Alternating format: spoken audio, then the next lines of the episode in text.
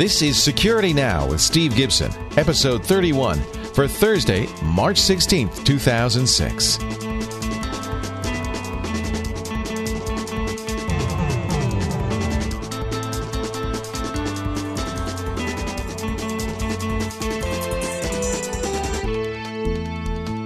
Steve Gibson, it's a great day to talk security. How are you today? Yeah, yeah, I'm just great, Leo. Uh, great to be back. Yeah. We, we embarked on part one of our crypto series, very popular uh, last week, although there wasn't really a lot of hard technical uh, facts in it. It was really mostly about the issues uh, surrounding crypto. Right, although um, we really got a lot of good feedback from it. I think people liked the idea of sort of talking about, okay, you know, the, the, the sociological and moral and ethical aspects of this rather than just plow, plowing directly into you know prime number factorization and all of the all of the technology.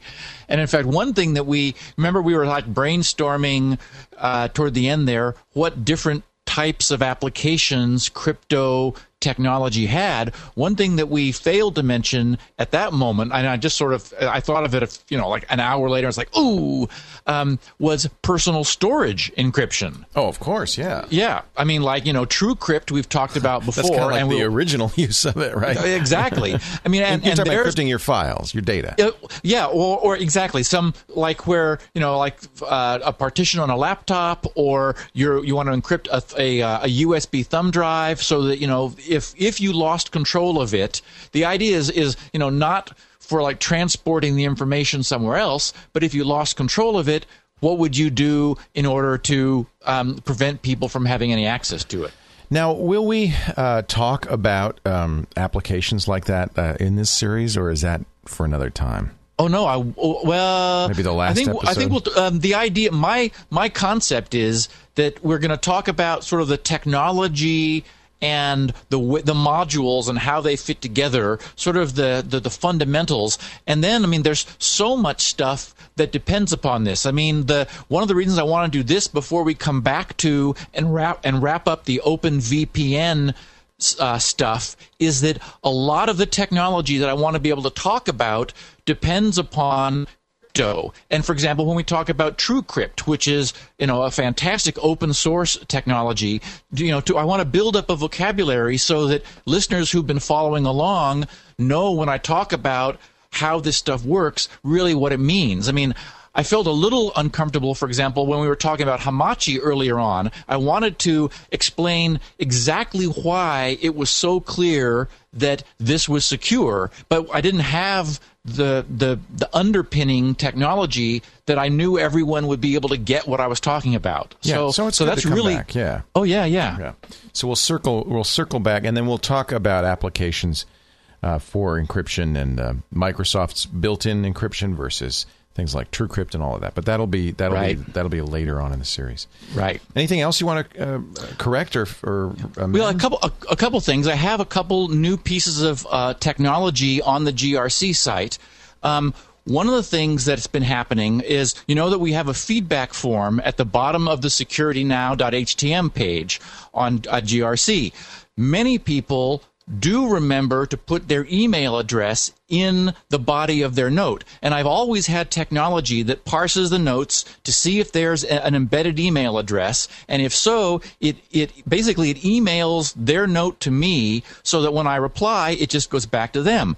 But a lot of people don't remember to do that. And so I get these anonymous postings, which is fine with me, but they'll ask a question that like I'm dying to respond to them to and I but they didn't give me their email address. Right. And of course, we know for our Q&A episodes that we'd like to be able to say, you know, just sort of call out their name and and and say where they're from. And again, some people remember to do that, some don't. And of course, if anyone wants to be anonymous, I've got no problem with that. I mean, I'm Mr. Privacy. Anyway, so I've redesigned the form at the bottom of the page so that it's so that there are now optional fields where I'm specifically saying name, email address, and location, which can absolutely be left blank if someone doesn't want to fill them in. But I think I'm excited because there have been so many responses that have been anonymous where the person asked me a question I could have easily answered, but I didn't have their email address. So just you're not collecting emails, you're not trying to invade their privacy. It's just so you can respond.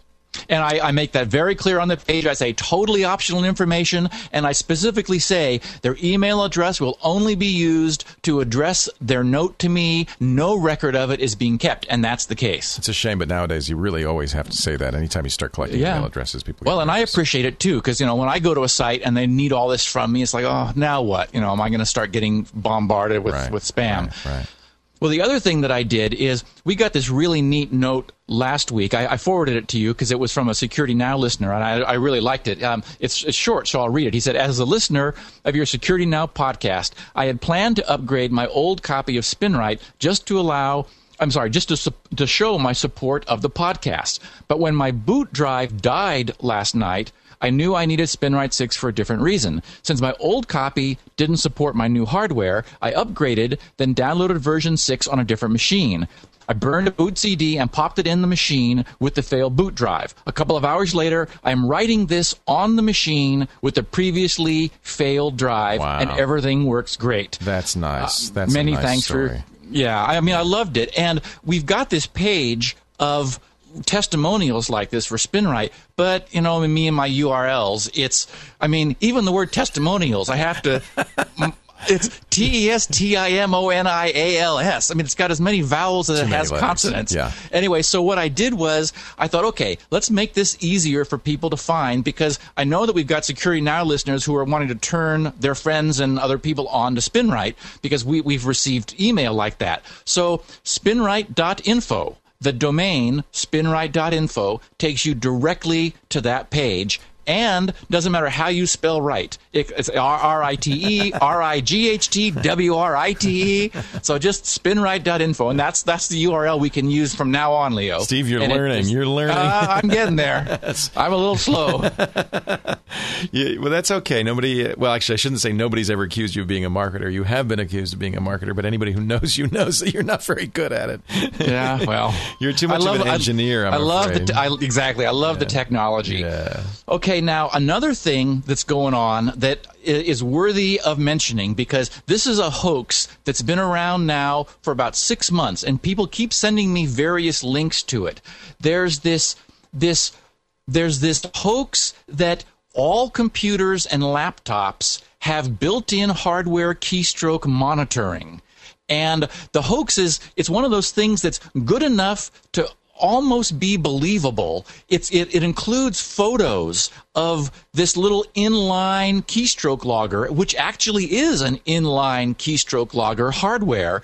But the, the but the the claims are that all laptop and some desktop machines have this built in. And the hoax goes on to talk about how this one guy innocently opened up his laptop because he was trying to change something and he discovered this little lump in the wire between the keyboard and it, with a wire going to his ethernet adapter and this goes on to say that it you know it's sending the information out. And in fact some some moderately respectable sites have unfortunately been perpetrating this.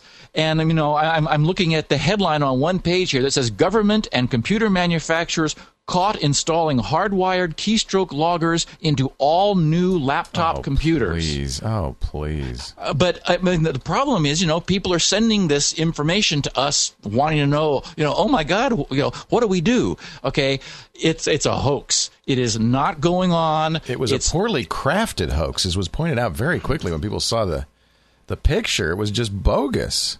yeah. But again, you know, people who aren't so technically oriented are going to say, well, um, you know, maybe this is possible. Is, is you know, could this be really happening? Well, I'm glad we can lay that one flat. There's there's a hoax a minute. Um, I go to snopes.com whenever I get an email like that. That I even, I mean, most of the time I go, yeah, right. But Yeah. if but if I don't, you know, if it doesn't, if it is not obviously a hoax, I will go to to Snopes, s n o p e s dot com, and it's a great site for those things and debunking them.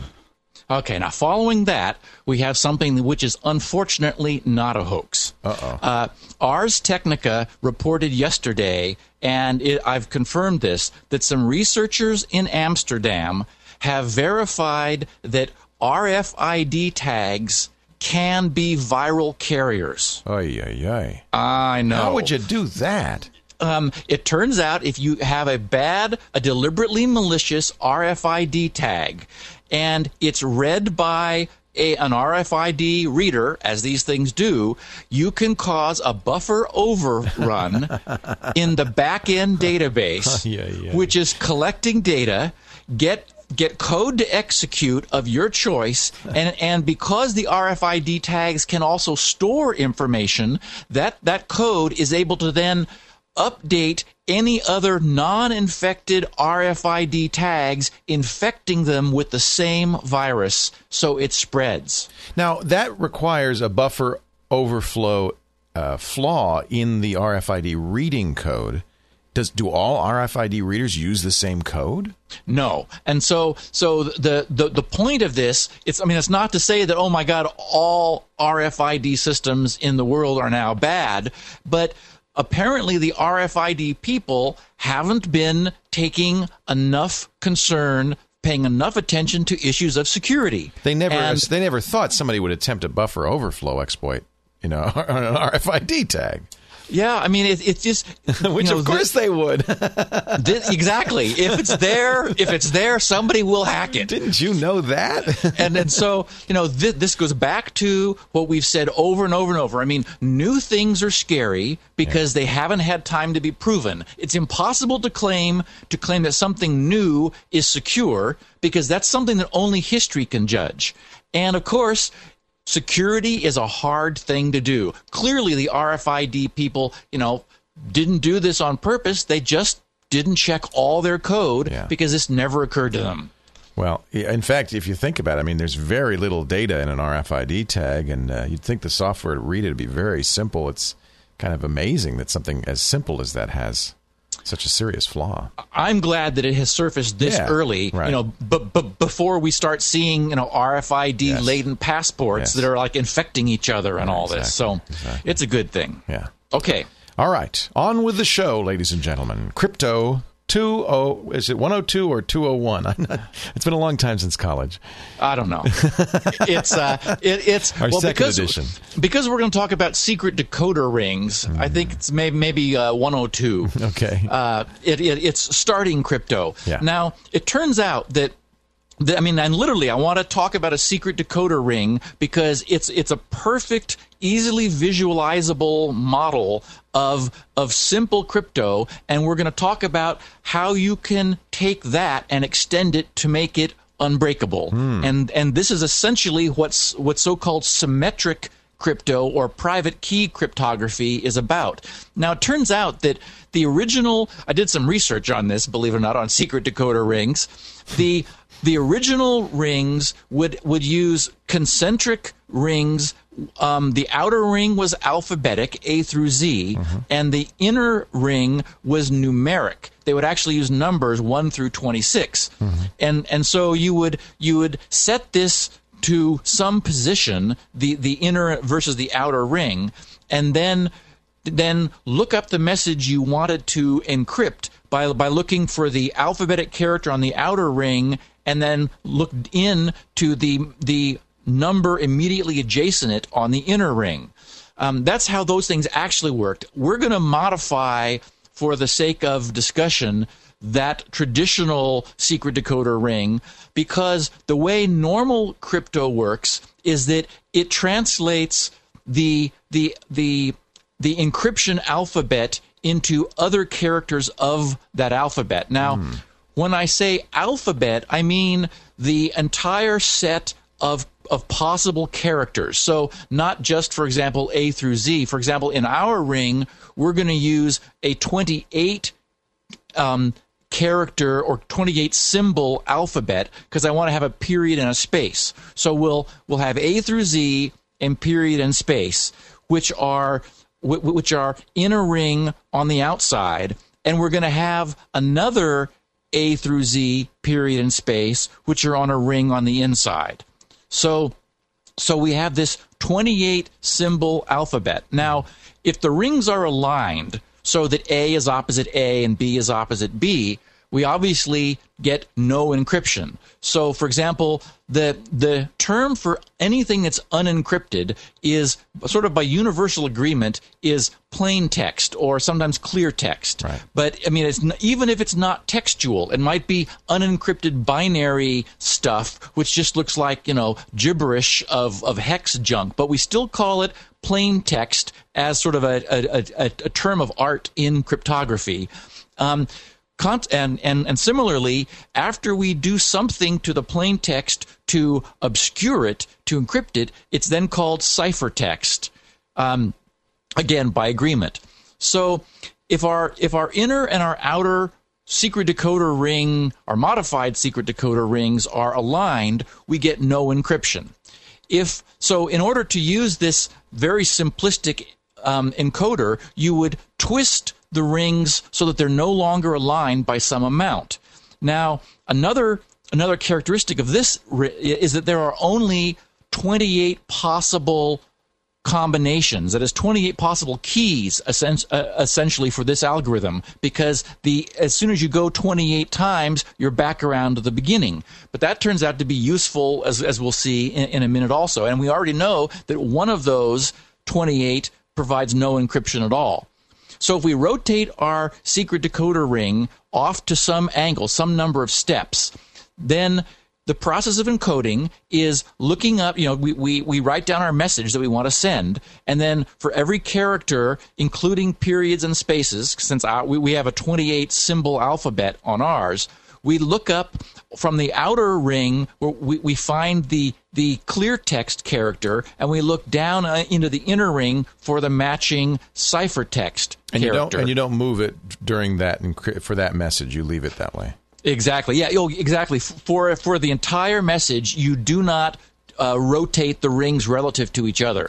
You you then run through the whole message, you, and and you end up with this encrypted character stream. Now you give it to a friend who and you have to give them one other piece of information. You need to tell them how many places we'll, just we'll just say clockwise to rotate the rings the, the, the inner ring from a, its normal um, alignment in order to decrypt this message.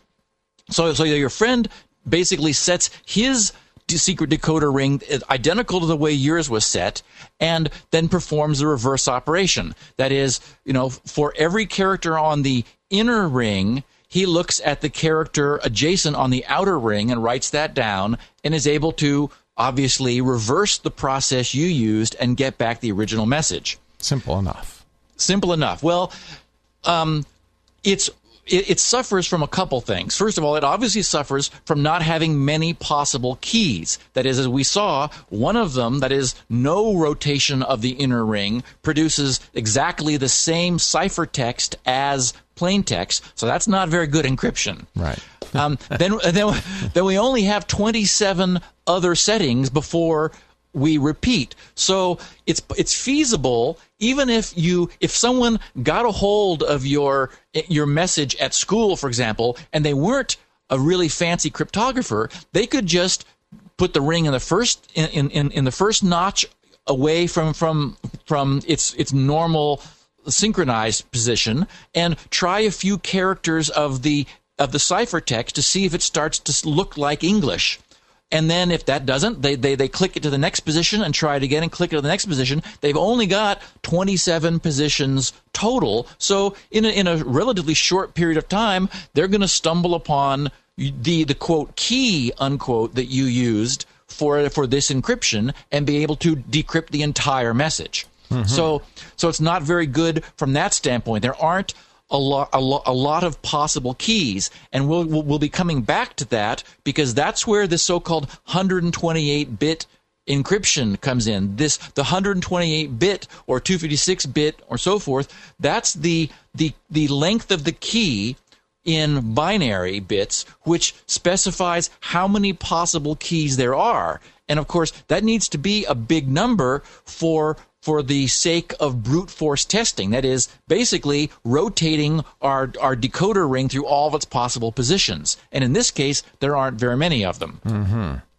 Okay, now the the analysis say that you you you wanted to attack the cipher that we've generated with our with our secret decoder ring not using brute force for whatever reason. You you know you want to do a, more of a sort of a standard cryptanalysis of the process. Well that turns out to be not very hard.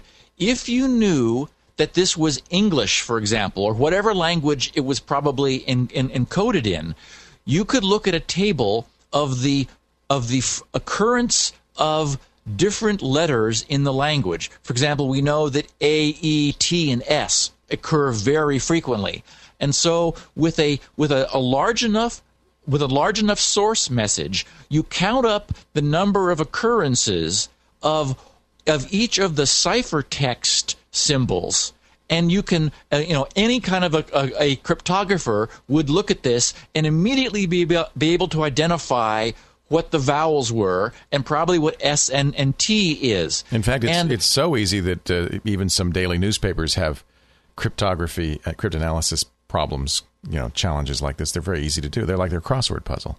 Right. E T A I O N S H R D L U, Etaoin Shrdlu.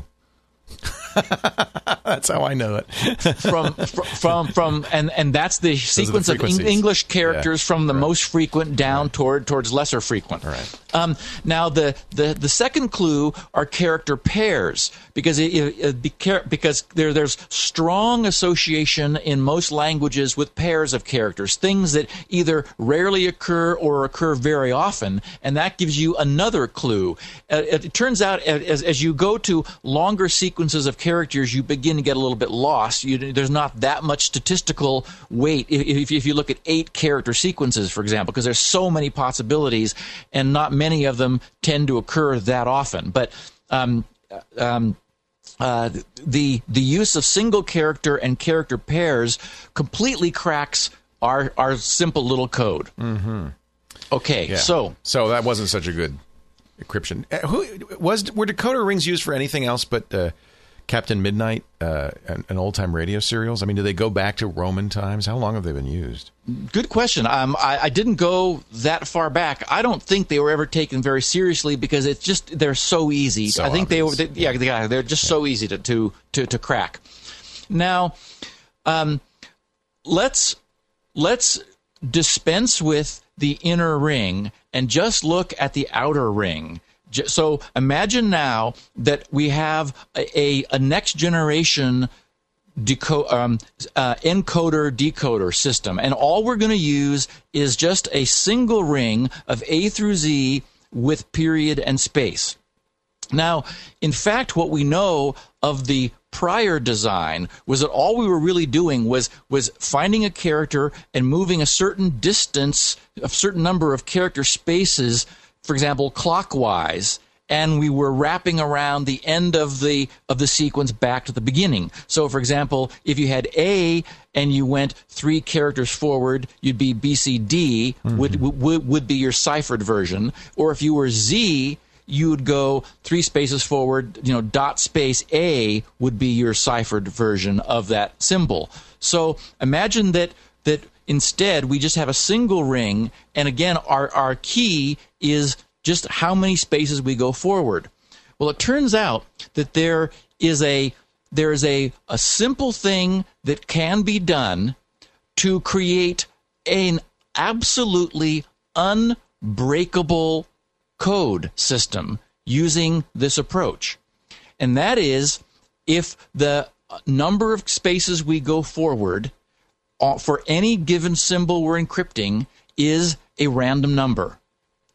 And um, as we've so, learned before, randomness is really kind of key to creating difficult uh, to decipher things. Yes, randomness comes in all over the place, and in fact, we'll we'll be talking about the the uses for and the need for what are called cryptographically or cryptographic quality random numbers. So, so imagine now that um, someone had uh, maybe ping pong balls and and drew a number one through twenty eight for for for how far you could go forward. Actually, we wouldn't want twenty eight because that puts you right back in the beginning. Um, uh, one through twenty seven or one through twenty eight. That's a good question. I had I didn't think this all the way through. But um, so you've got uh, for me, I think I we we want 28 ping pong balls. So you you um, have a basket of these and you uh, um, swoosh them around and pull a ball out and write down the number. Put that back in, stir it around again, pull another ball out, write down that number. Put that ball back in, stir it around again, pull a ball out, and so forth. So, what you're doing is you're using um, mechanical randomness to create a, a string of of really very high quality random numbers. And in fact, this approach was used at, in, in early wartime to create unbreakable ciphers. So there's, there's one problem though. How do you communicate this random number to the person who's going to read the cipher? Well, I mean that absolutely is a problem. So let's go through the process first. Okay. And and, and because all the things I mean, that if, have you, happened. if you have a ring and you got two rings, you can give the guy the ring and he can do it. But as soon as we start this random process, how does he know what ping pong balls you pulled?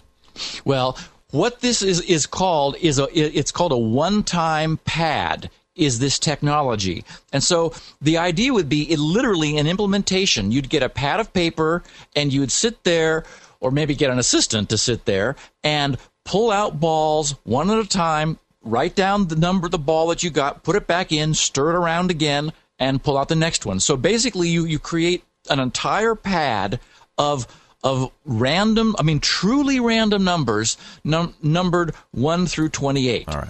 Okay, now to use this, we take our our existing ring, that is our our A through Z plus dot and space. We take the ring and and find the symbol that we want to encrypt and take the first number written down on the pad and move that far clockwise around the ring and write down the corresponding symbol.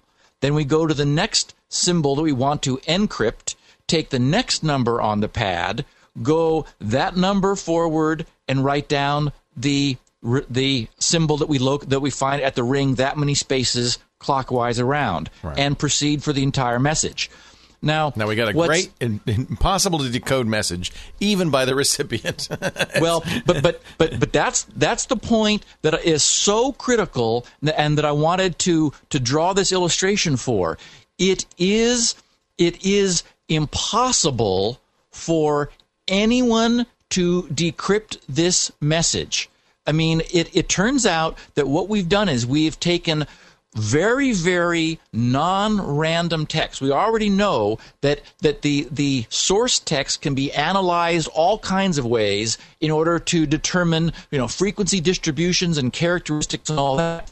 It turns out though, and this is a, a, a, critical component of cryptography, is that if you mix your clear text message with a with truly random data there is no force on earth and i don't mean like where we're, where we're talking about normal crypto where it'll take x number of machines a certain length of time to get this done. I mean it cannot be done. When you mix a a message with randomness and this this just counting around a ring is a completely valid form of of mixing where you mix a co- content with something random no analysis can reverse that process. Hmm. And that and that's what's so cool. I mean none. It, it, it's a it's a key concept for, for for for people to kind of get their their minds around is that it just even though you your message has affected these random numbers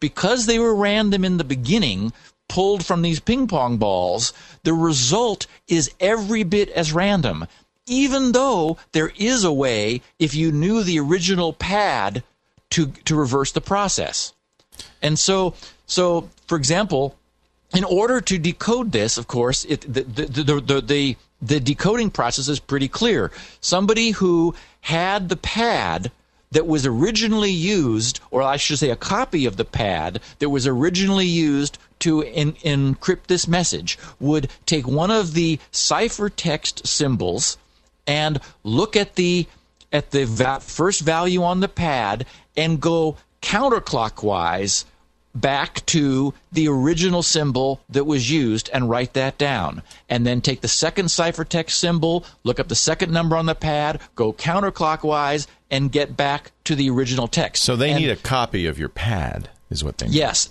and in fact, um, this approach, for example, was was used in submarines and to encrypt the the the most most important data that the government has has ever produced back in the old days. And it would still work even with uh, high tech computer analysis today. It would still be undecipherable. Am I right? it is more unbreakable than Yeah. anything else. I mean, I mean, absolutely, completely unbreakable, and that's the key. So this is a good system. Why don't we use it anymore? Well, because of the point you brought up very early on here is how the the key to decrypting it is having a copy of that original one-time pad. Now, the term one time talks about one of the one of the two great weaknesses. First of all, you've got to get the pad to the person decrypting it. Now, back in the in, in, in wartime, what would happen is literally there were people with bingo machines or or ping pong ball machines or whatever reaching into them pulling out numbers creating pads i mean this is you know in the early days of the nsa um, actually it's probably pre-nsa but but but but the idea being i mean this was actually done Right. and so submarine captains would go to sea with a briefcase full of these sheets of paper They had which a pad.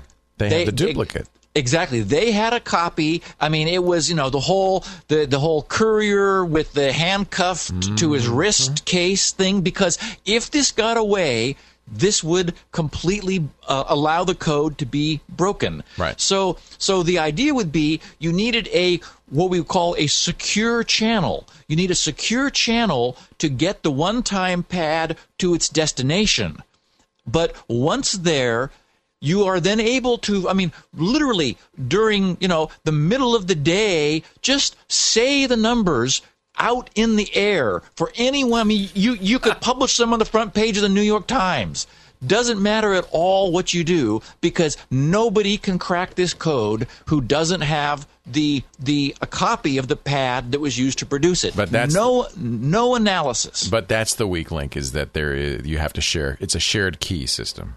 Yes, it, it well, it, it is a shared key, also known as a private key, um, and in this case, it's also a symmetric key, meaning that the the same key, in this case, a pad, which is used to encrypt the message, is used to decrypt it. That's what a symmetric key means. It means that the operation, even though you may do something different technically for decryption. For example, in this case, we went back, we went counterclockwise around the wheel to decrypt and clockwise around the wheel to encrypt. So you might do something different, but you're using the same key. So, so it's considered symmetric cryptography. Now, I said there were two weaknesses. One being that, you know, again, that you need to have a so-called secure channel. In this case, you know, a courier who you trust, and you make sure there's no way for these documents to fall into enemy hands. The second weakness is you absolutely cannot ever reuse the the pad a second time. Why is That is, that? Any pages you use have to be torn up and burned. I mean, securely destroyed. The reason is that the as soon as you have two encrypted messages which were encoded using or ciphered using the same pad, crypta- cryptanalysis will allow you to basically um, separate the messages from each other and decode the message. There, there are there are ways you're able to slide two messages uh, um, against each other, and and non-random peaks occur, which which um, cryptanalysis is able to then determine, you know, what was really going on prior to the cryptography. And it turns out that some of our enemies who were using one-time pads didn't recognize, and this is you know you, you know decades ago didn't recognize the vulnerability of the system and we cracked their codes Hmm. because they were using they were using pads more than one time Wow. and so our analysis would, would would check for that happening we found it was happening and we were able to determine what the original pad's contents were once we had that we we could then easily decrypt all the messages that were encrypted with that same pad Wow, that's pretty amazing. So I mean, it's really neat. I mean, it's it's interesting too because you go from absolutely no force on earth can decrypt this to it's trivial to decrypt it if you make the mistake of using it twice. So it absolutely has to be um, only used once. Okay, now let, let, let's go the next step in our development of this. Rather than using a, a ping pong ball machine and true random numbers, we're going to use a mathematical algorithm to generate random numbers. That is, and in this case, terminology gets a little tricky. I mean, I really have to call them pseudo random numbers, although I dislike the term because it, it implies that, you know, they're not good enough. Or, you know, pseudo random isn't as good as random. Well, in fact, really good pseudo random numbers um, are so good that it can take it can take an analysis of millions of them in order to determine that it's that they're not random. The problem in general with these is that they repeat after some period of time. Well, really cheesy ones do. Oh, they not all of them. Yeah, do? No, no, no. There, there are Do they some. reseed it? well, Is that how they change it? Or Well, if, if if you think about it, if we have, for example, um, 128 bits, and if the entire state of our random number generator were 128 bits, we know that that, that, that 128 bits gives us a certain number of numbers, and if we ever hit on one of those again, we'd be stuck in a loop. But it, tur- it but it turns out that really good random number generators use a huge pool of of of entropy essentially is, is, is one of the terms that they use is, is they have a, a, a big pool of randomness and the the generator is constantly churning this big entropic pool and for, so for example it might generate the number five five times in a row and then go off and never do it again Right. so so i mean the, the, so really good pseudo random number generators exist now and i mean they're so good they can be used without concern. And and what's cool about them is you the essentially you you start them in a known state and you give them a key which determines the sequence of randomness. Well now we've seen this before and we talked about it very early on in the um, security now podcast because RC4 was a the random the, the sorry the pseudo random number generator used in the original WEP wireless uh, wired equi- equivalent privacy Wi-Fi encryption, which we know was so poorly implemented. It was that it- seed that was the problem.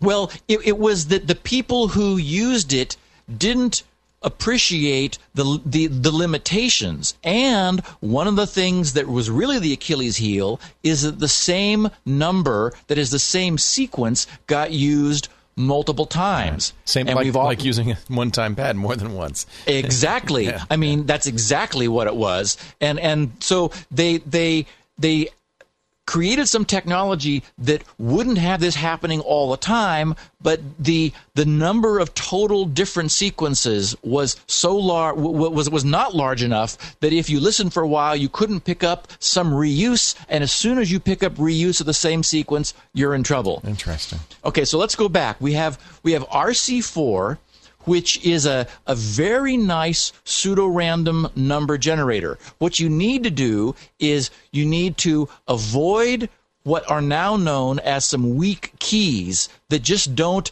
that don't initialize it very well because because basically it starts out with with a, an array a 256 byte array that's filled with the values 0 through 255 the key is used to sort of pre-scramble that and then as you generate numbers with it, it continues to, to churn within that array um, additionally. Well, it turns out that all you have to do is throw away the first maybe 256 bytes that it generates because those tend to not be very random. It sort of it takes a while to get going. And and again, using these tools correctly is certainly important and the you know the horrors of original Wi-Fi show us all the ways in which you know you can go wrong and, and make mistakes in not using these these properly.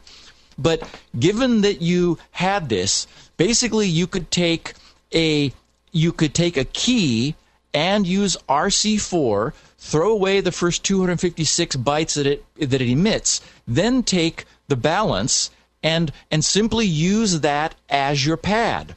So I mean, and it's really good encryption. Now you've got a a pseudo random sequence which is being used to to spin us our our encryption around the wheel until we we go a number the, the number of steps around for example clockwise of the pseudo random number that's been emitted and that's our symbol and because the pseudo random sequence generator is so random and so good it is also incredibly difficult to decrypt now now we need to back off a little bit from impossible. True randomness that is mixed with the message cannot be decrypted. But because an algorithm was generated um, wh- I'm sorry, because an algorithm was used to generate the sequence, it's not absolutely, truly random, random, random. Right. You know, it's just it's it's really good random, but it's not ab. You know, it's it is okay pseudo random. Right. So there's that there's that tiny weakness, but with really good pseudo random number generators encrypting a message with, I mean, virtually state of the art technology is just that simple. Hmm. You use an algorithm to produce random numbers and you, you, you, you spin around the wheel. Now, I want to talk about one last thing here um, for this first, you know, into the technology of cryptography, and that's an operation which is performed all the time, known as an exclusive OR. Mm-hmm. Um, in in math, you know, there's like the, the, the, basic functions or and and. For example, if you had two bits and you run them through an and function, well, you only get a a, a one bit out when all of the inputs are true, or or you're, you're feeding one in. Mm-hmm. With an or, you get a true value out or a one out if any of any one or more of the inputs is is true, then the OR function says, okay, I'm going to be true. An exclusive OR is an is an interesting animal. It, it has two inputs, and the output is true if either input is true, but not both. So if you if you like make a little chart for yourself where you say, okay, you've got two inputs that are going to be zero and zero, so the output is zero. Now the first input is one, the second input is zero, true, and the out and the output is true, exactly one. And the reverse, the first one is zero, the second one is is is one or true, then the output is true. So it's only if, false if both are false, or if both are true. Oh, it's false if both are true. Yes, that's the key. Huh. So if, if if the input if the first input is one and the second input is one, then the output is 0 mm. So that's that's called that's why it's called an exclusive, exclusive or, or, as opposed it's to not, a regular old or. Exactly. Right. Well, what's very cool about this is if you if you look at this chart, you'll realize that the if you had like a signal coming in the first input that was going through the output. Now let's say that the second input is zero. So we have our signal coming through. If the signal is zero, the output's zero. If the, if the input signal is one, the output's one because our other input is zero. So this is having no effect. But if our second input is a one, look what happens. We put a zero in, and because the other input is a one, we get a one out. We put a one in, and because both of them are one, we get a zero out. In other words, this is inverting. It's sort of a conditional inverter. Hmm. If if our second input is zero, there's no inversion of the data. But if our second input is one anything we put in the input is is flipped over. We put in a one, we get out a zero. We put in a zero, we get out a one. So that's what an, an XOR operation does. Got it. Okay, so the reason that's cool is that it's reversible. That is to say, if you say that you had your clear text and you ran it through um, this XOR and it it may or may not have inverted it, okay, then you run it through the XOR again. Well, if it had inverted it before, it will invert it now. And if it didn't before, it won't now. So the idea is it reverses the process. Mm. And, and that ends up being a, a, a key function in cryptography. So now, instead of talking about our symbols, let let's get away now from our, our little 28 symbol wheel and talk about bytes because bytes is the way everything works in you know in everything that we're doing today so we have an 8-bit byte of of clear text. That could be you know the whole ascii character. It could be a byte of of computer data any 8-bit pattern. We then we xor that byte with an 8-bit pseudo random value that came from our RC4 generator or whatever pseudo random generator we're using, and that's going to produce this ciphertext.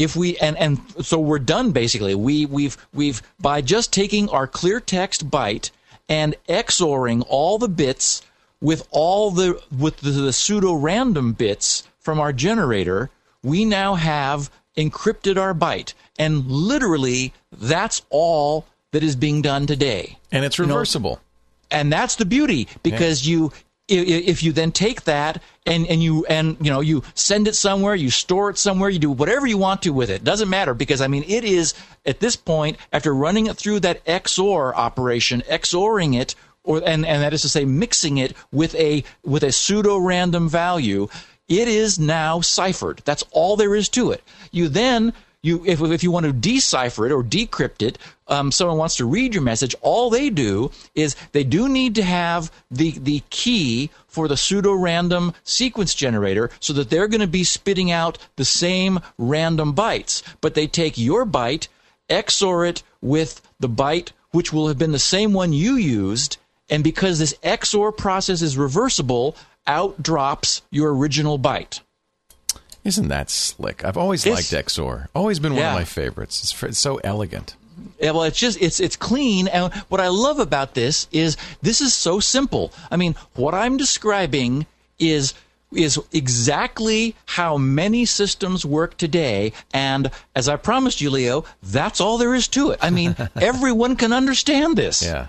This yeah. is not, I mean, it's on some level, I guess it's rocket science, but, you know, and in fact, the details of the pseudo random sequence generator that's spitting out these really good random bytes, that's pretty hairy, you know, crypto math mm-hmm, stuff. Mm-hmm. But, but if you have a stream of pseudo random bytes, you simply XOR them with your data and you get something out nothing in any reasonable time can crack. It's really remarkable. Now, I wish we had illustrations on this one because it, it is this is a tough one to do in audio. I mean, I'm I'm impressed that you were able to explain this, and I followed it, but it is tough. Well, um, I want to try to do this because we're doing an audio podcast right. and, uh, and and and draw the the, the, the examples. I, I, think that going falling back to the decoder ring in order to sort of build up some vocabulary and then moving into bytes. I, I, I would imagine we've probably held everyone here. Yeah. And so essentially what we've just described is is for I mean absolutely symmetric key encryption as it is used today. You have a we have we have a, a, a key that must be kept private, but because, because that key allows someone to generate the same stream of pseudo random bytes, which are then XORed against the ciphertext in order to recreate the original plain text. So, and, and that's one of the keys. Now, you know, you mentioned early on, of course, the problem with the one time pad was that the person on the receiving end had to somehow get that ahead of time. Well, we've reduced the problem size, but we have not at all reduced the nature of the problem because right, the key right. still must be kept private. In the same way that the suitcase uh, with the one-time pad had had to be kept out of enemy hands even though we now have a key that lets us easily generate as much data as we want to, which is very cool, that's ev- the secrecy of that key is every bit as important. And now we're going to, next time, we're going to talk about. Shh, don't tell them how we're going to solve this problem.